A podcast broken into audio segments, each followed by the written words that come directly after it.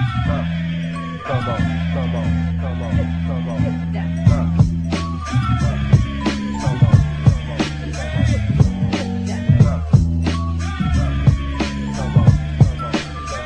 going on, guys? This is Drew Lieberman, and you're listening to the Sideline Hustle Podcast. This is part one of a three part series focused on the coaching carousel or searching for jobs and networking and, and that whole side of the business. Um, I think this needs, you know, more than one episode because it really is the heart of the business of football. You know, coaching your players, making them better, that's an art, that's your craft, and the best coaches are, are able to perfect their craft. But a lot of guys' careers are defined almost more by the people they know and what job they can get next as opposed to the development and accomplishments of their players. That's that's just how some guys view it. You know, this is a business and it, it's a fascinating business at that, where, you know, many times the most successful careers have launched off of a chance encounter at a coaching clinic or through some mutual connection that they never would have thought would have come through and given them an opportunity that, you know, they never expected to have. This episode is a collection of stories about prominent head coaches and assistant coaches changing jobs, uh, the effect it has on the players and staff around them, and, and what it's like being on the hot seat or being a part of a program where the coach is perceived to be on the hot seat. You know, hopefully all of this will help to provide some insight into how things actually happen and, and what we kind of go through behind the scenes. Tomorrow, December 19th, we will release part two of this series where we will give our best insight into how to handle the coaching carousel, how to find a job amongst all this madness, and really try to explain how all of this works. Just so you guys know, from now on, I'm, I'm going to do my best to uh, put some more information in the episode write ups about people or places that we might bring up during the episode that we don't give you any background information on. So that way, if you know if you're confused and you hear a name or, or something that you haven't heard before, just check the episode right up and I'll try to include everything that I think you guys might need some more info on, or I'll do a better job of interjecting during the episode to, to make sure you guys are well informed. Stay tuned for previews of tomorrow's episode and news about when it will drop on Twitter and Instagram. You can follow us at Sideline Hustle. Enjoy the episode, and I will see you guys tomorrow. You keep in touch with Locksley at all or no? Yeah, I, yeah, I talked to Locksley. In fact, I helped Locksley get hired at Alabama. Mike Locksley worked under Coach Friedgen when he was the head coach at Maryland. Talked to Coach Saban. Talked to him to get hired on there. In fact, uh, he called me and asked me about Mike. And a day later, Mike had called me and said, Ralph, he says, uh, I think Nick Saban's going to call you. Would you give me a recommendation? I said, I already talked to him. I said, I lied for you. when I, I saw Coach Saban last year at the Peach Bowl, and I asked him how Mike was doing. He says he's unbelievable. He said I'm going to hire him. So Mike went down there as a quality control guy, and now he's assistant offensive coordinator at Alabama. So uh, I think the move has worked out well for him. And then Coach Saban called me whether he could be a coordinator or not, and I talked to him there. And he hired somebody else, but I think he named Mike as a co-coordinator. So be interesting to see what happens with all these coaching positions now. I know. It's been a crazy, crazy offseason that way. Yeah, it really has.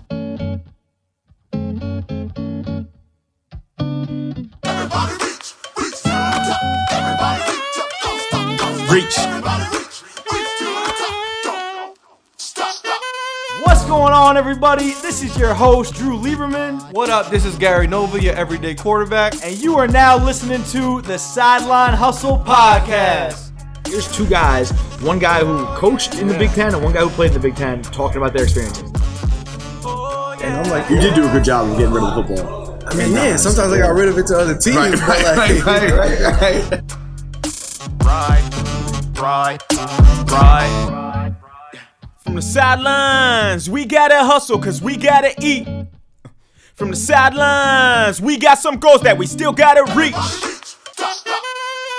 You've become a graduate assistant. You've done a good job. You now are going to get recommendations from the people you work for who know people. This is Ralph Friedgen, former head coach at the University of Maryland. When I was at Georgia Tech and Billy O'Brien or Doug Marrone were graduate assistants. Bill O'Brien and Doug Marrone are both head coaches in the NFL, and at one point were both GAs for Ralph at Georgia Tech. I remember Doug Marrone was he was a graduate assistant and uh, was coaching tight ends.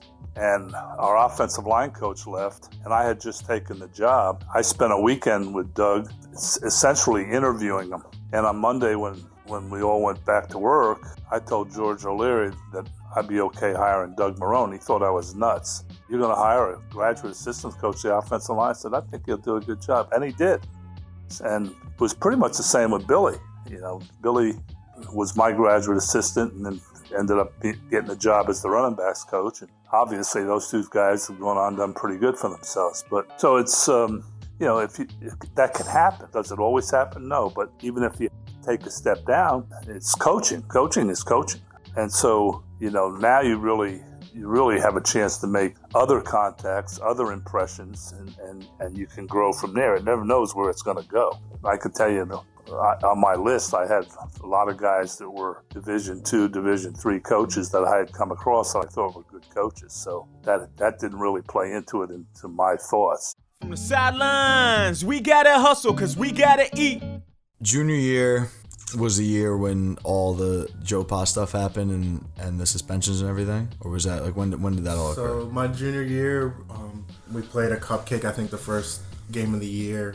What's up, guys? This is Sean Stanley, defensive line coach at Wesleyan, former Penn State defensive lineman, heading into uh, a battle against Alabama at home. Again, that was a, a we played them a lot better this time, second time around, but uh, they still had a ton of talent. I think we lost that game by I want to say 11 points or something. It Yeah. was like, or maybe 14. It was like 27 to 13, I think. And this is 2012, right? Or no, or this is 2011 season. this is 2011, 2011 season. 2011 season. Yep. So we lose that game, and then we go on a roll. We're just knocking teams off one by one, and then I want to say it's early November. We get out of a Monday practice. It's regular business as usual. You go to we have practice. You go to dinner afterwards. Now we're back in our apartments, and then all of a sudden you just turn on the TV and it's the news that something's going down at Penn State. That Joe Paterno might be fired. The, the board is meeting on his uh, status as a coach. Not really sure why. And then more details start to come out about the Jerry Sandusky thing. And really, it was just kind of a shock, and you didn't really know what was going on at the time. And then all of a sudden, there's riots downtown. And as players, I don't think any of us really got into the riots. It was more that you heard the riots were going on and you wanted to see what it was. So we might have gone downtown and kind of looked Right. from afar Yeah. but we still didn't really know what was going on. And then the next day, it really kind of set in that this was real.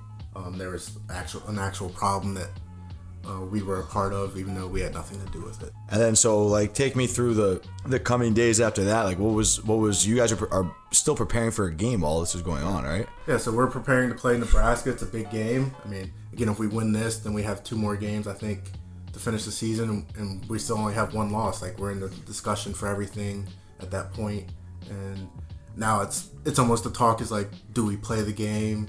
Do we forfeit? Where do we really go from here? While like everything's still trying to be figured out, like who did what, what's the actual story, why is this even happening? When really like as players, we just thought on Tuesday we'd wake up and go to class, and Right. We'd be in our Tuesday practice in full pads, and No doubt, because that's what that's what you're used to. That's what you hang your hat on as a football player, just routine, and and this is what I do every week. It's my weekly schedule. So what what happened? Like, I don't even remember what happened that game. You guys ended up like, did he coach? You guys you guys so played it. from what I can remember, like I don't know if it was that next day, but pretty much Coach Paterno was out, and uh, Coach Tom Bradley, who we called Scrap, was now the interim head coach. And I mean, at first it was a little bit different. Like you go to that Tuesday practice, and the guy that's been there for 40, 50 years is no longer there, and the coaches are just trying to kind of keep everything normal. Right. But you know, there's something going on. Yeah. Um, but I think we still had a great week of practice, and we went in, into the Nebraska game expecting to win, and we played well. But I think we came up a little bit short in that game. And again, there was just a lot more going on Yeah. that was bigger than football at that point. But it was really just kind of, I think when we were playing the game, it wasn't really a problem, but it was just that it kind of affected our um, preparation. Your the focus, your preparation. There's no doubt. Yeah. So you guys lost to Nebraska, and then you played and you beat Ohio State. Still, while this was going on, and then how how are things like developing amongst the locker room? Like, what were you guys really feeling, or you know, how was how was everything affected by by the circumstances? I mean, it was hard to ignore it. Where like now there's cameras in your face, like you're just trying to walk into the same building you walk into every day to do your Right. your weekly business, and now all of a sudden there's a camera in your face asking what you think about something you don't even know about. Um, I think it was much harder on the coaching staff, where the guy that they'd been led by for however many years they were there was no longer there, and they were trying to figure it out by themselves when really nothing really had to change. Like they knew what the, the blueprint was, but they were just under pressure. They knew that their jobs would be on the line that next off season, and I think they really kind of crumbled under the pressure more than the players did. But I think overall, we as a program kind of handled it the best way we could. Um, again, we lost that first game to Nebraska right when the news broke, but then we went beat Ohio State. I can't really remember what happened after that. I want to say we played Michigan State, but I mean that season ended up we were still a very good team. We went to the um, Ticket City Bowl against Houston, and that's kind of where everything started to unravel because there were some guys that didn't want to play in the bowl game. There was guys that did want to play in the bowl game. We had plenty of meetings about it, and there was a meeting where we really thought we weren't going to play in a bowl game. Like so many guys were adamant that they didn't want to do this. Like they they thought the NCAA was against us. They thought this group was against us, and they really just wanted to kind of end the season. So, and it was mostly a lot of guys that didn't play. Some seniors that were just kind of tired of uh, the grind. But overall, I think we made the best decision in playing because it was the best thing for Penn State, the fan base and everything. Where everything just stayed normal. Where if we would have gone into December and there was nothing to talk about except that. Yeah, for sure. Kind of tough. I mean, again, we went there. Case Keenum kind of carved us apart. I mean, that that Houston team was a very good team. Mm-hmm. Um, He set the record there, didn't he? yeah, like, Yeah. and it wasn't something like it was just very tough. He was a very good quarterback. They picked us apart ten yards at a time, and it was a very quick pace. I mean, it was it was tough in the fact that we weren't we'd never really seen anything like that except Indiana. Better coach, better players, Better players, yeah. um, and just a better scheme that kind of just took took advantage of what we gave them. So then, senior year, going into senior year, um, Bill O'Brien gets hired. I mean, we kind of finished the bowl game, and then as most guys that have been in Division One know, like you really only have a week and a half, two weeks, depending on when that bowl game was. So we kind of finished the bowl game. I actually went home for a week and then was back in State College, just kind of hanging out before the next. I think it was like two days before we had to be back for winter conditioning in uh, the uh, spring semester, and all of a sudden you see that Bill O'Brien's the top candidate for the job after they had said this guy was and this guy was, and but they finally kind of settled on Bill O'Brien. So I think it was like two days before we actually started um, the spring semester. Bill O'Brien was hired, and now he's on campus. He has a meeting with the players that are there so far, and you could kind of tell from then like he was a no bullshit type of guy. He wasn't going to take anything. He had that NFL pedigree, so I think people respected him, like knowing that he came from a successful NFL team in the Patriots. And everybody was kind of excited. It wasn't really like, what's this new coach going to be? It was more, we're moving on. We have someone else in here. Like, let's hope for the best. Um, so when he took over, what were the messages that he initially preached to you guys to get things going and, and create that initial mindset of excitement? I don't think it's as much as what he said. It's just that you kind of saw that there was a different, like, he wasn't going to tailor to what Paterno did in the past. We were just moving on to a new and different era of Penn State, and he didn't really care what anybody had to say about it.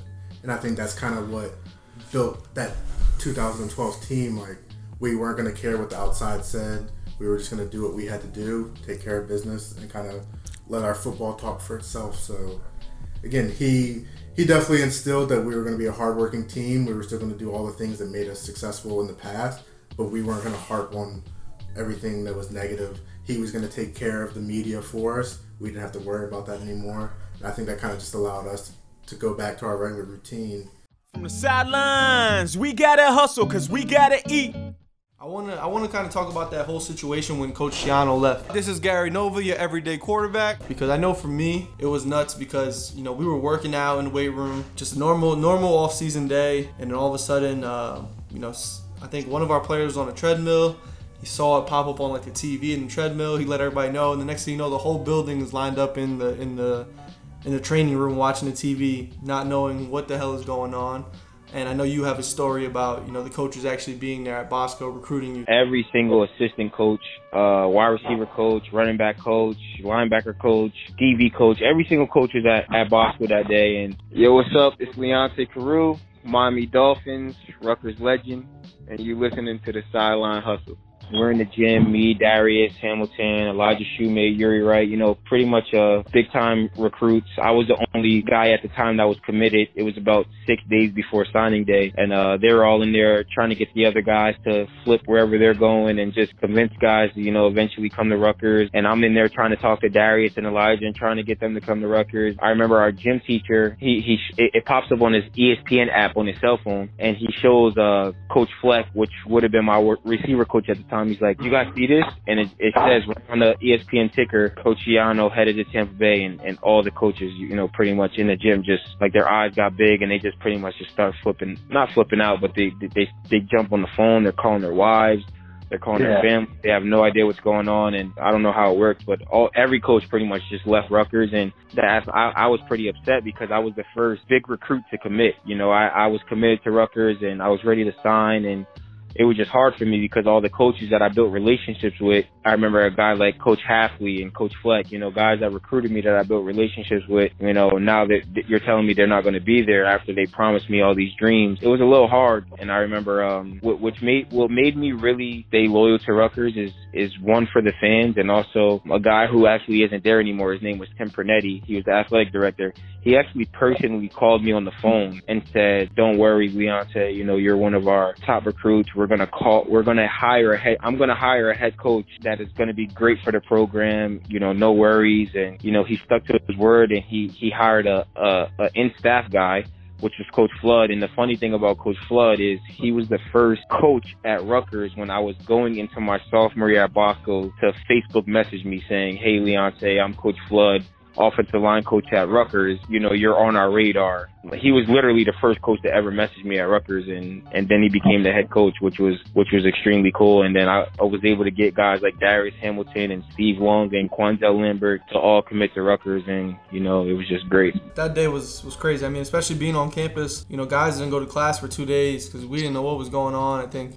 You know, Coach Schiano was such a good recruiter that basically a lot of guys were going were going to Rutgers just off the fact that they felt like the stability was there. He, he was building a house that was like two million dollars. He's been at Rutgers. He, he, he basically built them from from nothing to having them ranked in the top 25, uh, Top- top top five, five, top 10, you yeah. know, top whatever with, with Ray Rice and Mike, who's also a part of this, and then you know, kind of just he's telling you that dream that he's not going anywhere, and this is this is where the program is was trending up.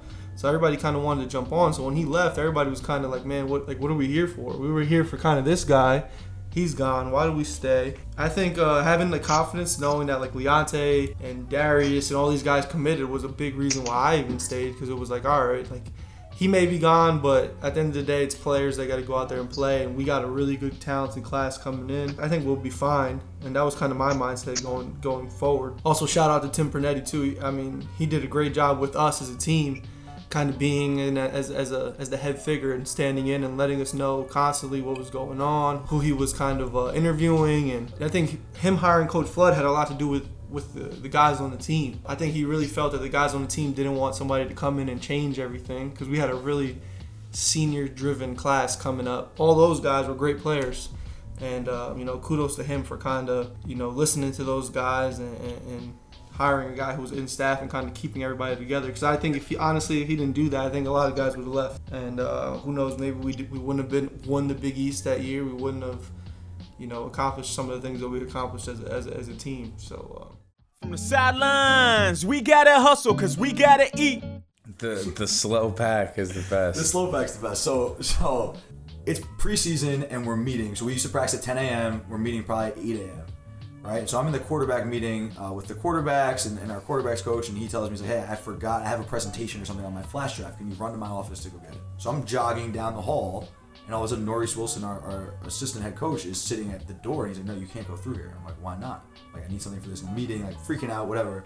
So I go like downstairs, up and around, and I I looked the whole way again, and there was three guys with FBI jackets on interrogating like seven, eight, nine, ten of our players.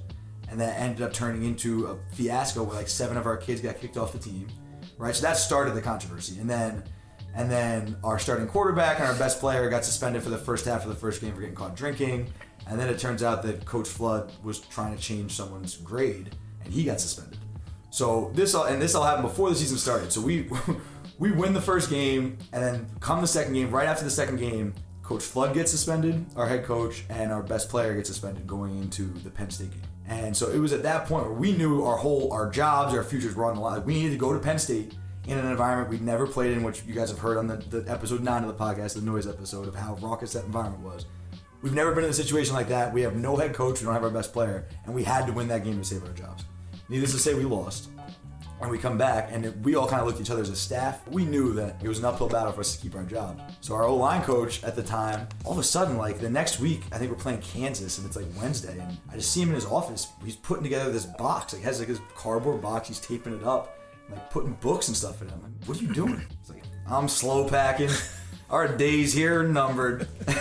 I'm gonna take one thing out a day until it's all out of here. They're gonna kick us out of here eventually. and this guy would go out of his way to find cardboard boxes in the facility and like pack them up with his stuff. And once a day, maybe once every other day, he would bring a box of his stuff. When we actually did get fired officially, his office was almost was almost empty. but I remember there was like one day where he had this box on. It wasn't even like packed up or anything. It was just like a flat box. And it was on our staff table for like for like 10 hours that day, like 8 in the morning. And then all of a sudden he comes in at like 8 at night. He's like, You see my box? And we're like, Yeah, we threw it out. He goes, That box gave me a chance to break even today. That was a good box, perfect size. You really took it away from me. And we're like, What are you even talking about? And I really think that like that, like having a coach on the hot seat and like knowing like, you know, we gotta win this game. We're getting fired. Like it, it makes people go crazy. And like he was crazy to begin with, but like every, all of us, like it makes you go nuts when you have zero control over your future. Like, that pressure and that stress of having a coach in the hot seat or being in a coaching transition, like really changes people and makes them kind of wacky.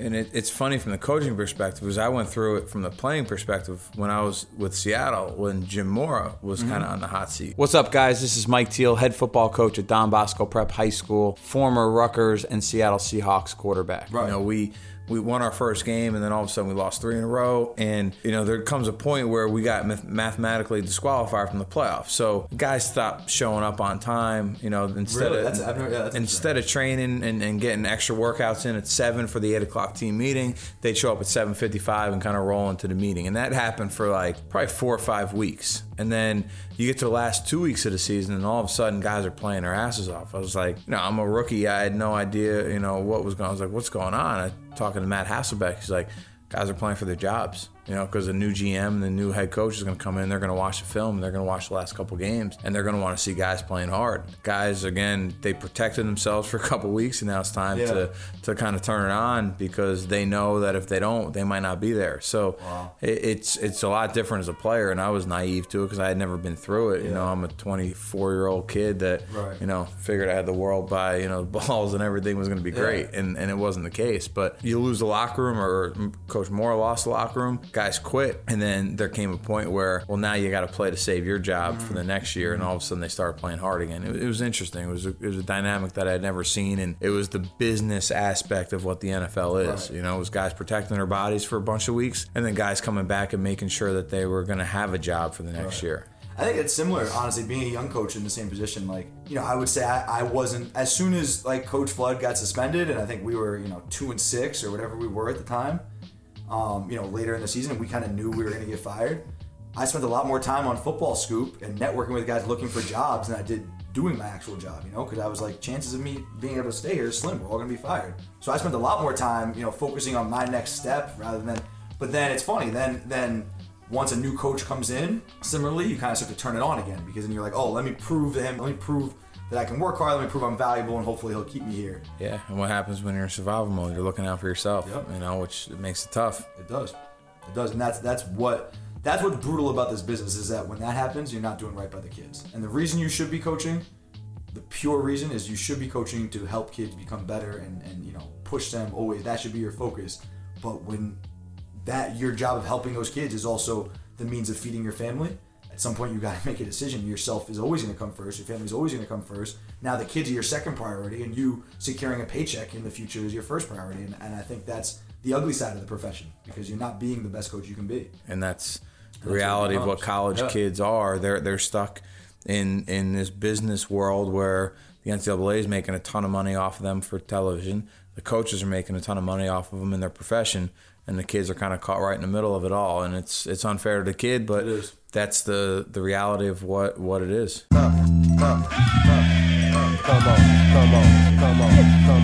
And that's a wrap for episode number 13 of the Sideline Hustle podcast. Again, this was part one of a three part series focused around the business side of coaching. We're really going to talk in great detail about the coaching carousel. Be on the lookout tomorrow, December 19th, for part two of this series. You can find us at Sideline Hustle on Twitter, Instagram, and Facebook. Thank you guys so much for listening. I will see you tomorrow. hops or get your head flown three blocks. L keep rappers hearts pumping like And every year I gain clout and my name sprout. Some brothers will still be virgins the crack never came out.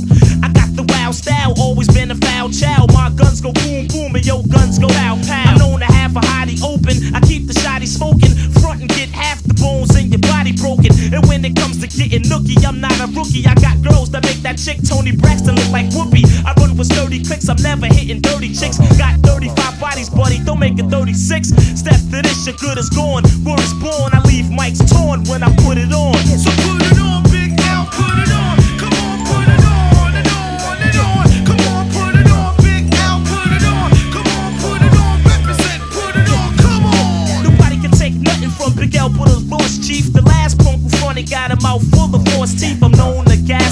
And blast the shotty. Got more cash than Gotti. You don't know? You better ask somebody. Big is a crazy brother, and I'm a lady lover. A smooth kid that'll run up in your baby mother. I push a slick bins. I'm no